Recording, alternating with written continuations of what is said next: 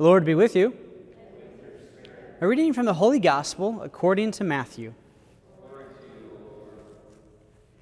Jesus said to his apostles, Behold, I am sending you like sheep in the midst of wolves.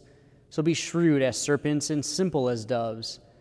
But beware of men, for they will hand you over to courts and scourge you in their synagogues, and you will be led before governors and kings for my sake, as a witness before them and the pagans. When they hand you over, do not worry about how you are to speak or what you are to say. You'll be given at that moment what you are to say, for it will not be you who speak, but the Spirit of your Father speaking through you. Brother will hand over brother to death, and the father his child. Children will rise up against parents and have them put to death. You will be hated by all because of my name, but whoever endures to the end will be saved. When they persecute you in one town, flee to another. Amen, I say to you, you will not finish the towns of Israel before the Son of Man comes. The Gospel of the Lord.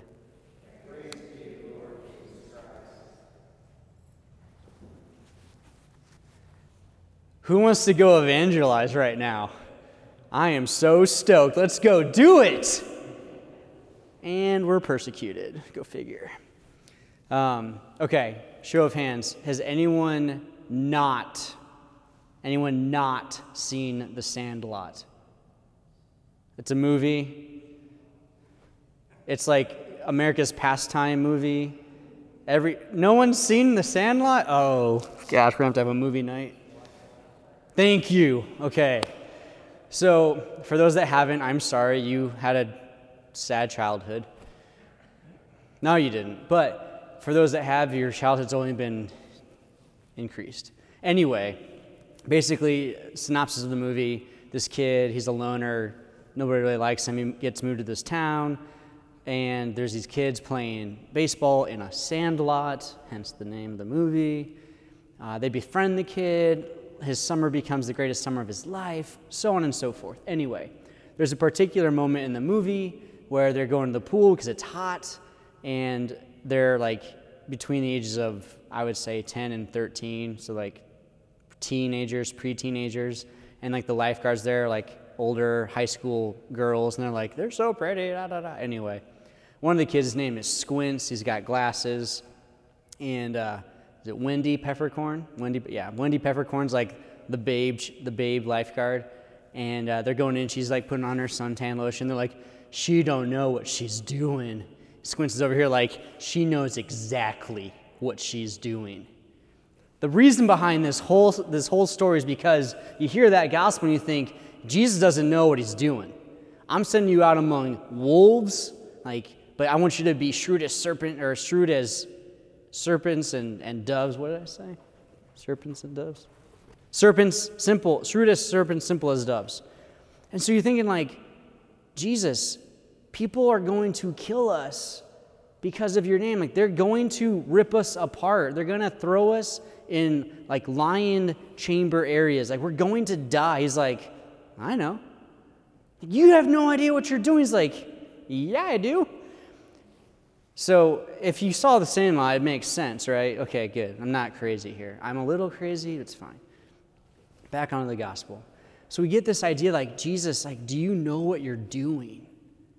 It's like, yeah, I know exactly what I'm doing. Do you trust me? I mean, I trust you more if I didn't have to die. But our faith is not one of ease. Like, to be Catholic, to be Christian, is not a simple thing to do anymore. It's actually a really hard thing to do. Really brave people are called to be Christians, are called to be Catholics. Really courageous people, really bold people. For us, it's a matter of thinking about yeah, we're going to meet different persecutions. It will be different than it was in Jesus' time, but it'll be also unique because of our time. We may not be taken out of our homes and be stoned to death, but will people look at us and be like, "Oh, you're a you're Catholic. You're going to hell." I mean, how often did I hear that as I was going through RCIA? Like, you want to be Catholic? Like, you know, you're you're worshiping a pope. I'm like, I don't know where you get your information from. I mean, there's so much inaccuracy out there. It's like, But the people that have, that have come to the church, that have fallen in love with the church, over and over and over again, you hear like, this reality of truth. The truth is not in a, a teaching, the truth is not in uh, things we necessarily practice. The truth is in a person. The truth is in Jesus Christ.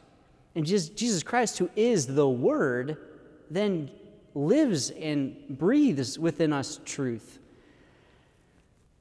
So, does Jesus know what he's doing? Yes.